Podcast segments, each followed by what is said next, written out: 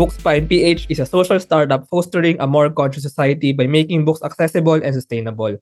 Gia Santos is the CEO and co-founder at Bookspine PH. So hello Gia, or Engineer Raketera, welcome to Startup Podcast.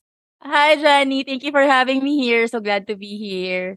Yes, we're very happy you know, and we're very honored actually to have you to know more about your journey. You've had quite a lot of journey in the business world, in the startup world. But let's focus a bit on Bookspine PH because it is also a very interesting social startup. So, Gia, ano nga ba ang Bookspine PH? Okay, so Bookspine PH is a social startup. Sabi mo nga, ang mission namin is to foster a more conscious society through books. Kasi we believe that all it takes is one book to change a life. So, marami na kami pinagdaanan, but the current version, if I'm going to explain it, is uh, what we do is we save books from the landfill. So, yung mga those who want to declutter, who kailangan ng more space sa bahay and they need to dispose of books, they donate it to us. And then we sell it wholesale so that we can reach more people. So, kunyari, we have resellers in Mindanao, Visayas, para maabot yung other geographic areas. And then portion of our proceeds, we donate to our partner foundation for children's literacy. Wow. So, dami. yeah, yun yung tatlong main service namin right now. Wow, wow, wow. With that pa lang, I'm very amazed na ano. So, parang sort of, parang ito yung recycling ng book sama ko. Kasi, yeah. I mean, comparable sa mga clothes, no, sa, sa damit, ganyan. This is recycling of books. Pero let's start with books. I mean, why books? I mean, why this kind of social startup? I mean, I also, I like reading books even when I was young. Pero, how about you, Gia? Parang meron ka bang parang favorite books that really changed your life? I mean, nung bata ka, and even up to now, parang, how really did books change your life then? Ganda ng tanong, Johnny. Sobrang, ano, thank you for that wonderful question. And for me naman, actually, yung, yung journey ko with books started when I was, I think nasa grade 2 ako. I was 8 years old. So I was parang wala akong masyadong friends nung time na yun. So I would go to the library and read books. So yung books yung escape ko. I would read pocket and books. are your friends. yes, exactly. and then from there, syempre sobrang dami ko nang nabasa na books. If I'm going to name one that really kind of made an impact on my life, the first one to do that is the book The Alchemist by ah. Paulo Coelho. Mm. Um, I read that in high school. It was actually required for a book report. Pero dahil doon sa requirement na yon, nag-change yung perspective ko about life. So doon ako nagsimulang mangarap, makita yung na parang favorite quote ko doon is when you truly want something, the universe conspires in helping yeah, you achieve yeah. it.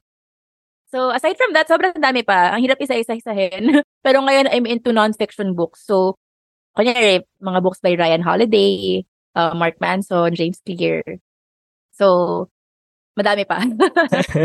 well, the, I also read The Alchemist novel. Actually, yeah, when I was maybe in high school. But I remember one book that really, it did not really like change my life. Pero it inspired me that this kind of books can be powerful.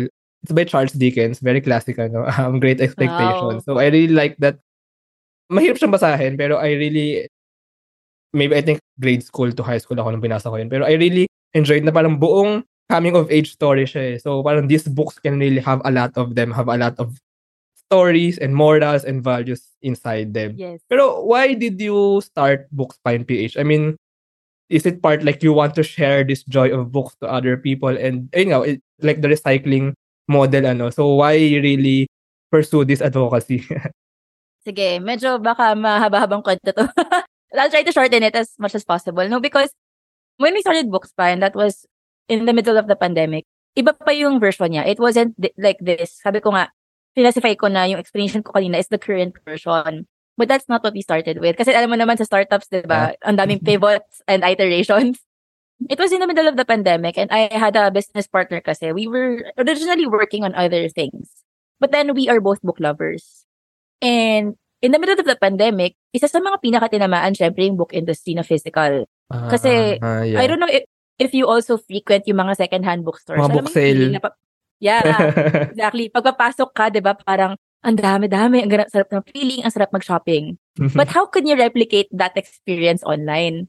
So that was one thing that inspired us na what can we do to, for the book industry to be able to transition online so that people can still buy online with that experience. So the initial idea was supposed to be an app. parang mm-hmm. mag-picture yung mga tao ng shelves nila, tapos parang swap-swap or parang matching-matching, di ba? And then, eventually, when we did research, we found out na the second-hand book industry in the Philippines online is makalat pa. Like, people just post on Facebook groups Mm, to, to buy and sell books. It's not safe. Ang hirap maghanap ng libro. So we created a platform. The first version of Bookspine is a marketplace Mm, for books. So marami kaming nakuhang partner sellers. I think we got around 200 plus sellers and 2,000 books on the platform. But the struggle that we found is if you're a book buyer, you know the behavior natin, di ba? We buy in bulk. Like, Yeah. nag-hoard tayo ng mga libro. Sa mga hindi pa nababasa nga iba eh. Tagal Exactly. Yun. So, when it was a marketplace model, alam mo naman pag marketplace, iba-iba ng sellers yan, iba-ibang location. So, ang hirap sa mga tao mag-hoard kasi yung mga books nila from different sellers, mahal shipping fee, syempre. Magkapatong-patong. Ah, So, hindi kami nag-succeed sa business model na yun. It was so hard to get sales. Todo marketing kami, pero conversion rates were low. mm, So, eventually, as we went, we discovered a lot of new things. Uh, we got the idea nga to get, okay, why don't we just accept consignment? Nung una, consignment pa. And then, eventually, it evolved to, hmm, there's a partner foundation interested to be a beneficiary. Pero kasi, di ba, pag mga for children's literacy, hindi naman sila pwede tumanggap ng books na kahit ano. Kasi, for children, hindi naman magabasa yan ng mga novels na mahaba, di ba? So, yung book donate program namin is, I think yun yung isa sa catalyst or turning points namin. That was mga late 2021. So, sabi namin, sige, let's collate books, let's accept donations, ibenta natin, tapos yung proceeds, saka natin i-fund for the children's literacy para Mm. at least lahat ng books pwedeng i-donate. mm. So that's what we did. We transitioned to that. And then this late last year, naging wholesale program na para mas marami, kasi mas marami na rin ma-reach. And eventually, share ko na din yung vision namin for this.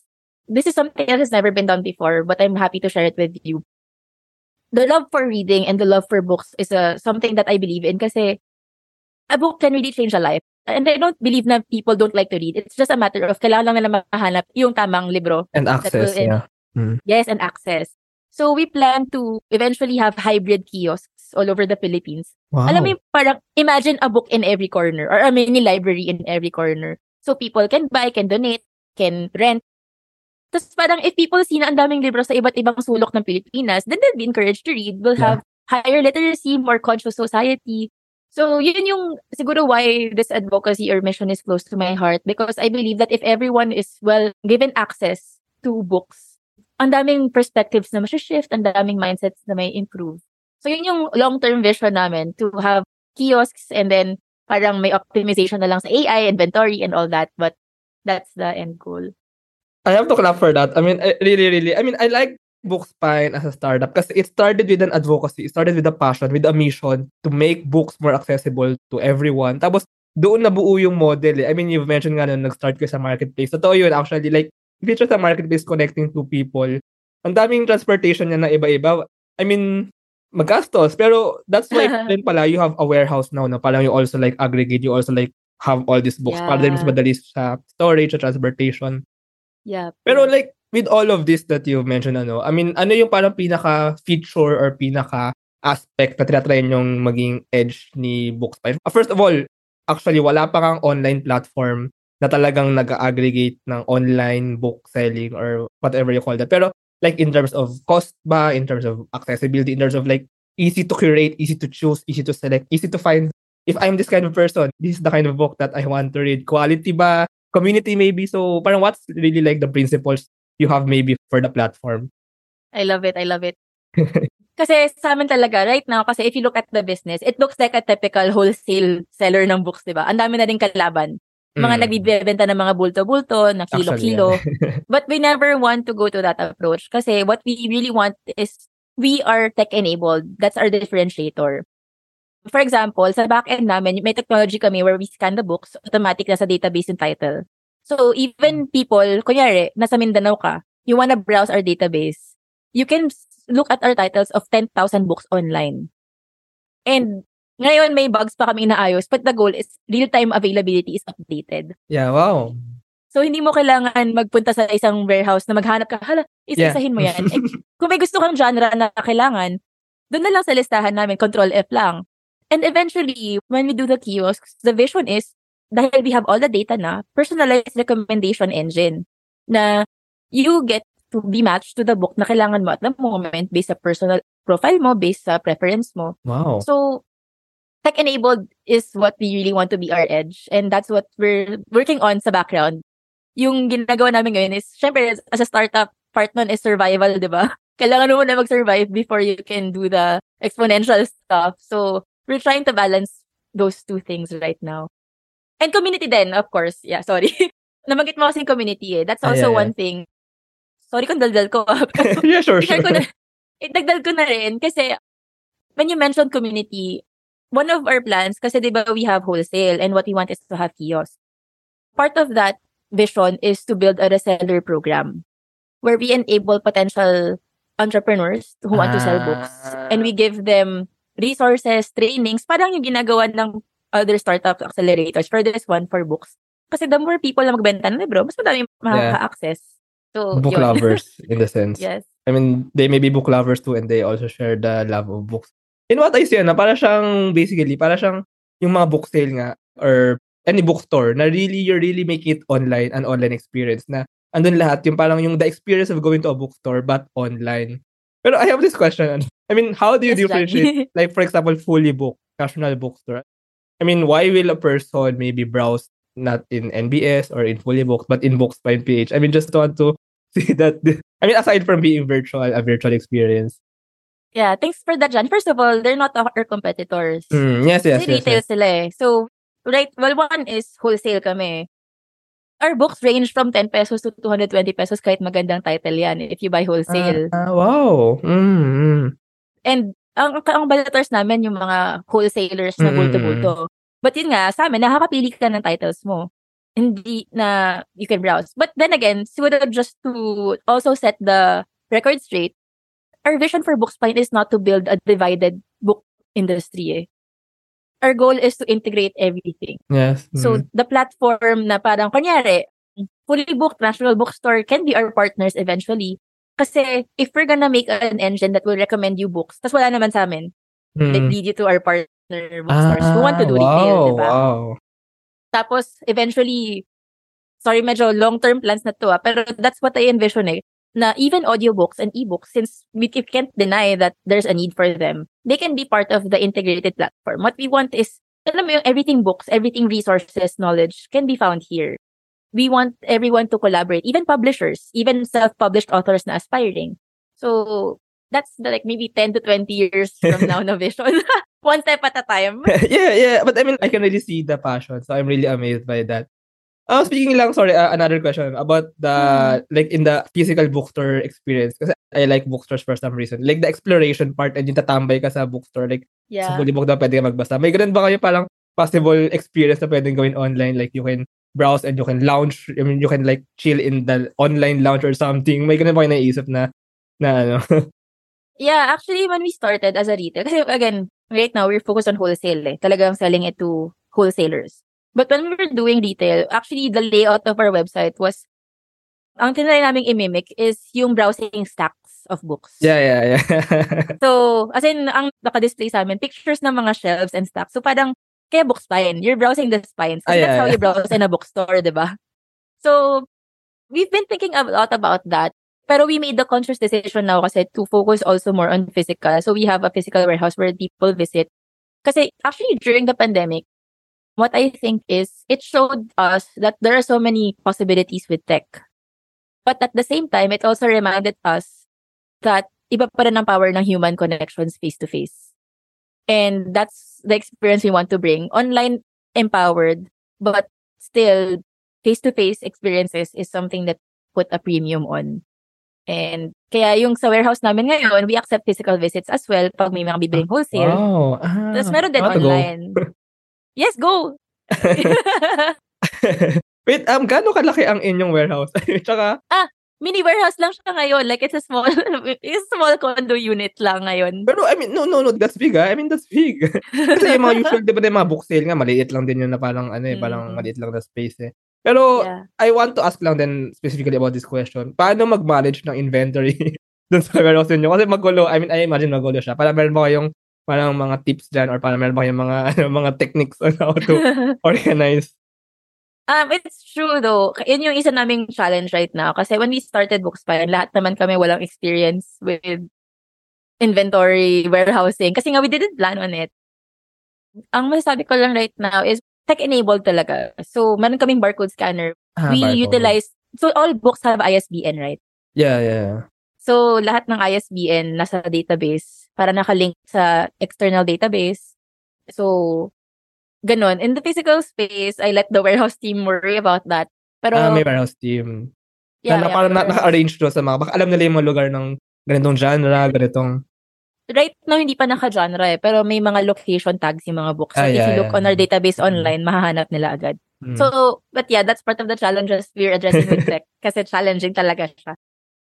Speaking of genre pala, so anong klaseng books ba yung mga nasa books time? Lahat ba talaga ng Lahat. books? Lahat talaga, no?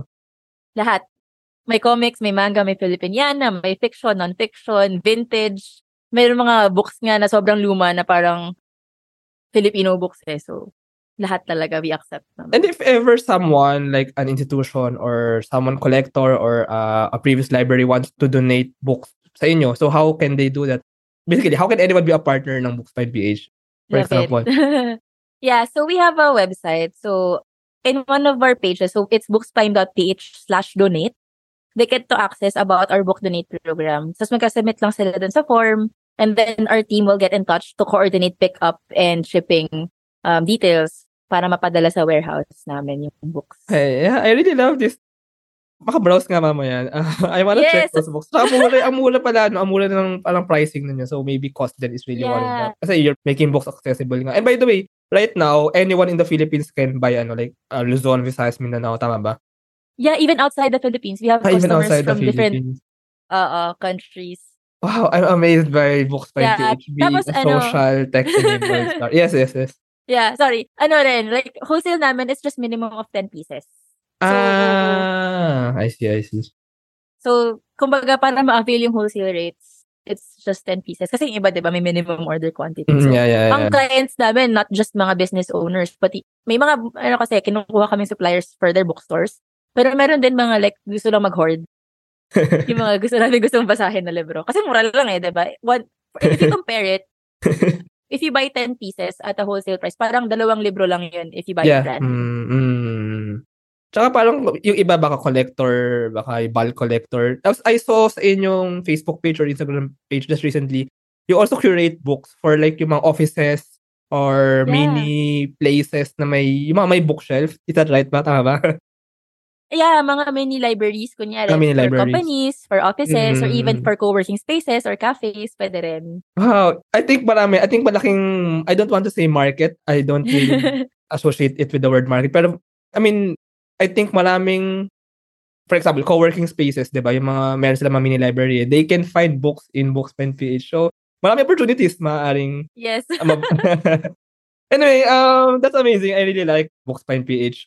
Let's talk about some backstories. Ano. So, your engineer Raketera, I'm actually a fan even back then, three four years ago. I followed the page actually. So, can you just know no, yung buong kwento? You actually also taught sa UP Diliman, no?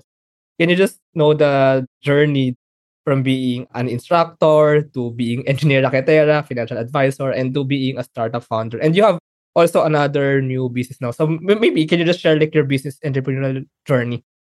Sige.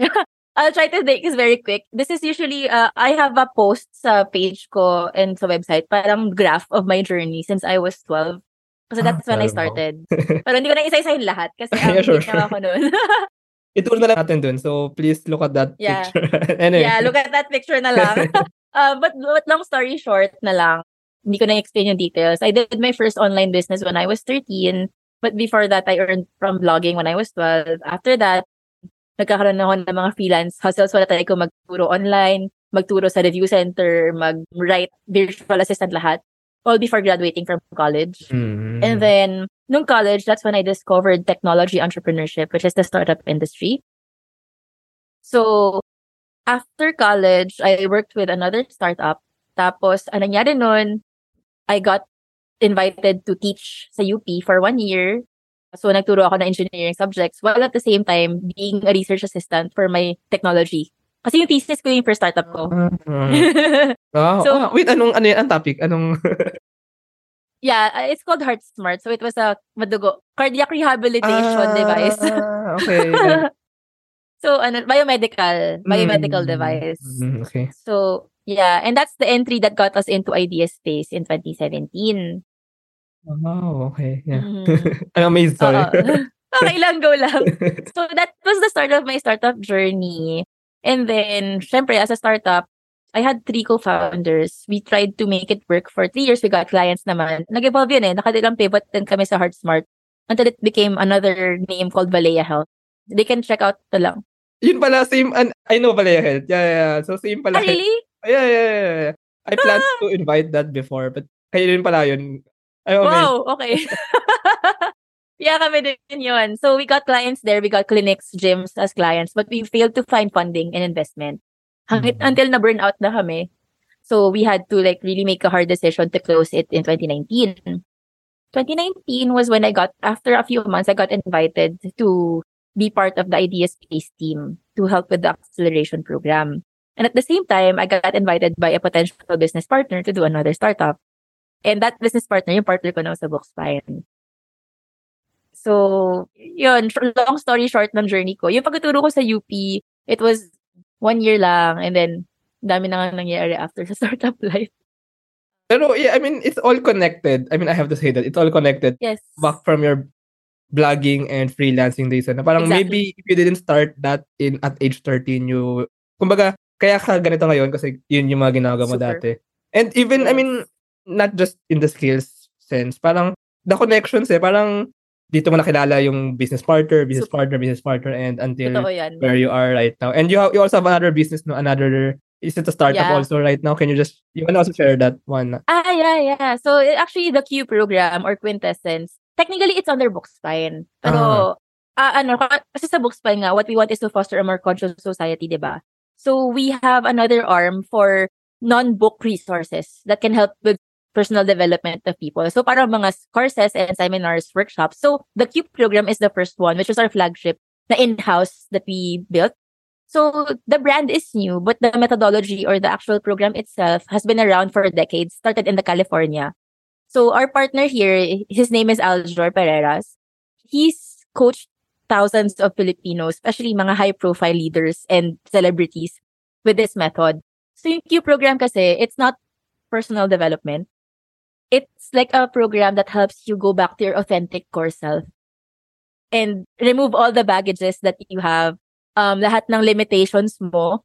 Kasi I think yung pinaka nag-resonate with a lot of the participants so far is some of us reach a point where we feel lost na parang nagplateau tayo, nag-stagnate yung progress.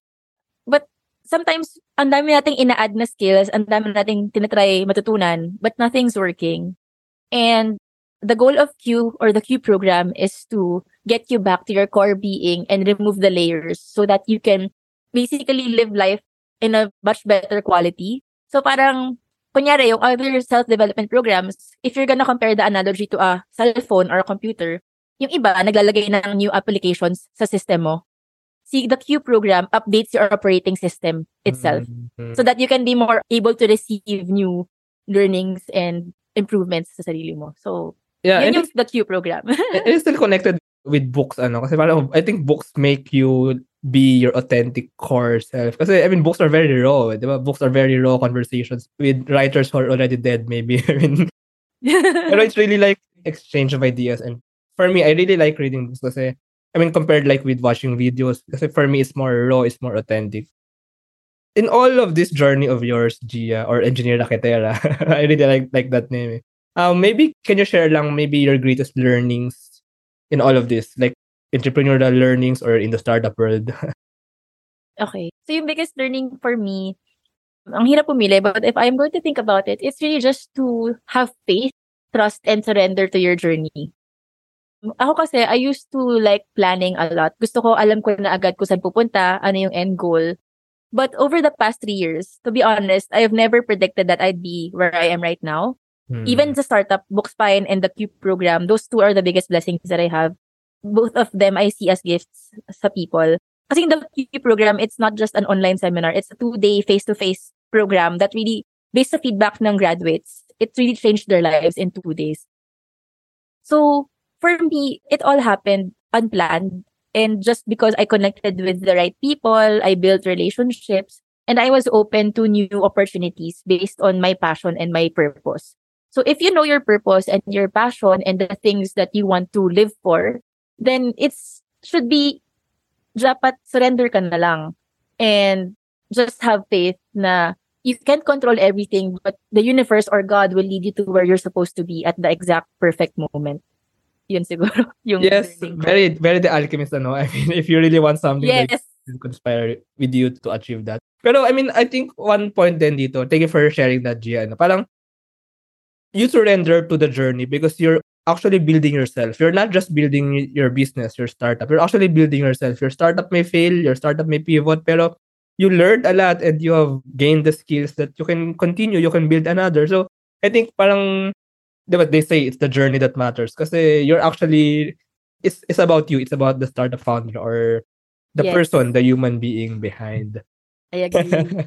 um, this will be aired on the very first week of Women's Month um, next month. So, Gia as um female startup founder. So, parang merong ka bang unique perspectives about that or unique thoughts or experiences that you want to share being a female startup founder? I mean, I'm not saying that it should be a different, ano, pero parang sama kasi may parang, I mean, we have to admit that right now, medyo male-dominated mas marami ang male founders kaysa female. And, and there's no question about that. Pero yeah, can you just share like a few thoughts about being uh especially in the Philippines ano, like being a female startup founder?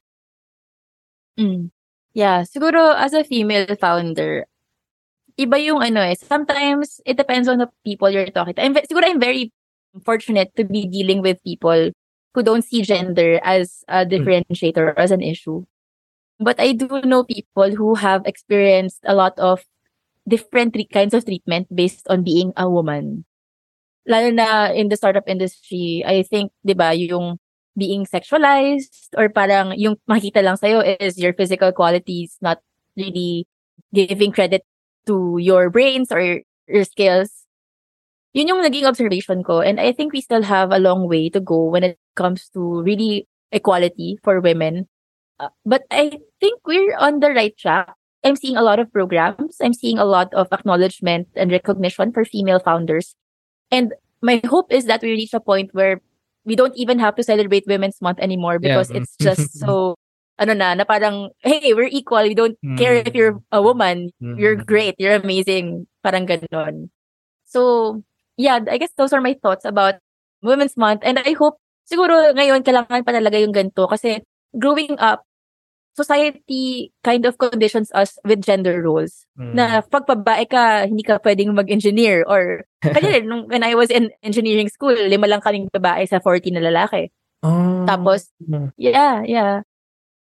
I I think my brand is also about that, breaking societal norms. Kaya Engineer Raketera, it's not just about breaking norms when it comes to career path, but also being a female engineer founder who wants to break the standards and expectations of society. And if we can empower like young girls to actually pursue their dreams regardless of what the expectations of society are, then ang dami na nating ma-achieve na greatness. Yes, that's true. And really, like yung sana nga mawala yung distinction ano, between male and female founders or entrepreneurs kasi dapat naman talaga walang distinction between genders. Thank you for sharing that, Gia. Going back to Bookspine PH, so ano nga ba ang vision or maybe future plans ni Bookspine moving forward? And maybe for the entire book community or maybe are you hiring? Are you growing your team? So can you share your future steps? Yeah. So I think ganyan na-share ko yung super long-term vision, no? Pero for this year, our next steps, siguro in the next three to five years, um, what we're really hoping to be sustainable as a company. Mhm. Uh, kasi we're an early stage startup and you know naman sa startups, the first three to five years is the most critical kasi you have to survive first and foremost before you can scale. Right now, we are looking for team members. So interns sa warehouse and even eventually we'll be looking for sales officers, people who can help us reach more bookstores, more distributors, more resellers. So just they can contact us anytime. And if people are interested, um, kasi one of the things pala that we want to do this year is another social initiative where we match potential sponsors to beneficiaries. So, Mm. kunyari, companies want to sponsor a community library for, a, let's say, a barrio in, in Mindanao. Mm, Wow. mm. Then we can find, connect with that barrio, whoever the community leader is. Tapos yung sponsor will pay for the books and logistics para mapadala namin yung mga wow, libro I sa like that. community. Yeah. So yun yung if you like sa mga nanonood or nakikinig, if you guys are part of a company or a foundation or you want to be a beneficiary, just reach out to us and ilulutuin namin yan next quarter and the rest of the year. yeah, it can be like the CSR no, of some of these companies. Parang ganun no, yung social Yes. activities nila. Amazing, amazing, amazing. I really like Bookspine as a social startup. So thank you, thank you, Gia. If our listeners want to know more about Bookspine, maybe they want to connect nga, no? maybe they want to have this kind of part of partnerships with you, or they just want to know about Bookspine. They just want to explore the platform. So how can they find more information? You can lead them to the website or to the social media channels. Yeah. Sige, thank you, Johnny. So guys, if you want to know more about our programs at Bookspine, you can visit our website. It's at bookspine.ph. We are also on Facebook, Instagram, and TikTok. BookspinePH yung handle namin. And if you want to know more about the things that I do, kasi the Bookspine is part of my big ecosystem, you can follow me on Facebook and Instagram and TikTok, Engineer Raquetera. yeah, I actually follow Engineer Rakatera sa Facebook and Thanks. Instagram. So, yeah, uh, maraming maraming salamat, Gia, for this conversation. Thank you, thank you. Yeah, thank you so much, Johnny, for this opportunity. I think you're doing a really great job in helping more start- startups get their selves out there and reach more people. So thank you for this podcast and opportunity as well. salamat din. Salamat, salamat. thank you.